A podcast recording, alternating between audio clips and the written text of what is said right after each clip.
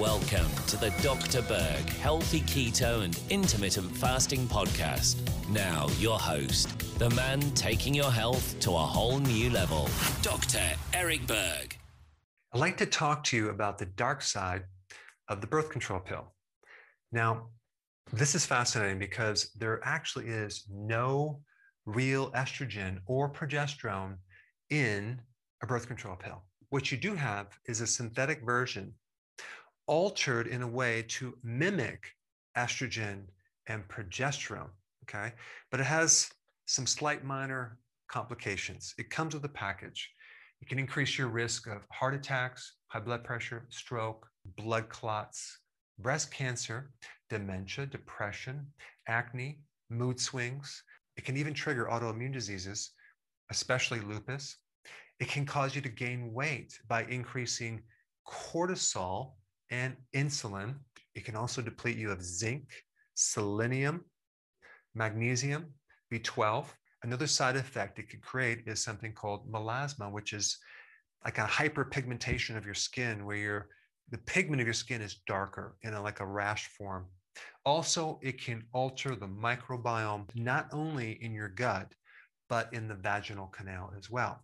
Now, when you think about uh, the reason why women take the pill, mainly to prevent getting pregnant, but they also might take it to prevent heavy cycles and heavy bleeding. Okay, so there's various reasons why women take it. So the birth control pill basically tricks the brain and shuts down ovulation. Ovulation is eh, usually about right around day 14 when there's a release of the egg. So by taking the birth control pill, you shut down ovulation and you also shut down menses. So you typically you don't have bleeding, even though some women still do spot. But what a lot of women don't realize is when you take this pill, you are shutting down the production of estrogen and progesterone. You see, in a monthly cycle, a woman has a spike of estrogen at day 14, and then they have this other uh, increase of progesterone the second half of the month. So, this is very different than men that make testosterone on a daily basis. But women make their two hormones, progesterone and estrogen, more with like two major spikes, not necessarily every day. So the problem is when we remove this, okay, we're not looking at the effects long term. And I'm talking about the long term effects that can occur after menopause, to the bone, even longevity. You see, the reason why women live longer than men really has to do with estrogen. Estrogen can act as an antioxidant. But all this is kind of depressing if you're taking the pill or considering a birth control. So, what should you do? Well, let's just take a look at the effectiveness of how well um, these birth control pill methods work of preventing pregnancies. Okay, so the pill is between 93 to 99% effective, depending on how well that you use the pill and follow directions. Okay. Then we have vaginal rings, which is 93% effective. You also have IUDs. You have the hormone version, which is 94% effective.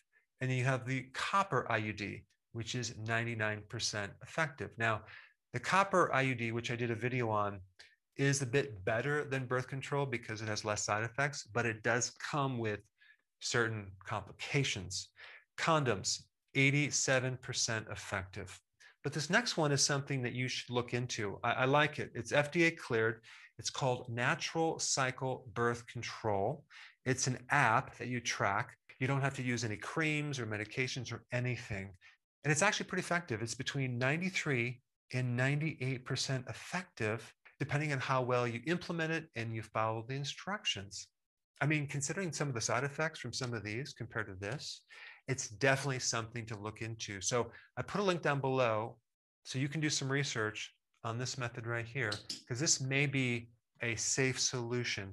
Now, if you've been in the pill or decide to continue on the pill, I would highly recommend the same time you do things to counter some of the, the chemicals that are in your liver. And I would recommend beefing up, no pun intended, your cruciferous vegetables, as well as fermented vegetables. I'm talking about sauerkraut and kimchi, and maybe even a good probiotic, as well as taking more zinc, selenium, B12, and magnesium to counter the deficiencies that this pill has created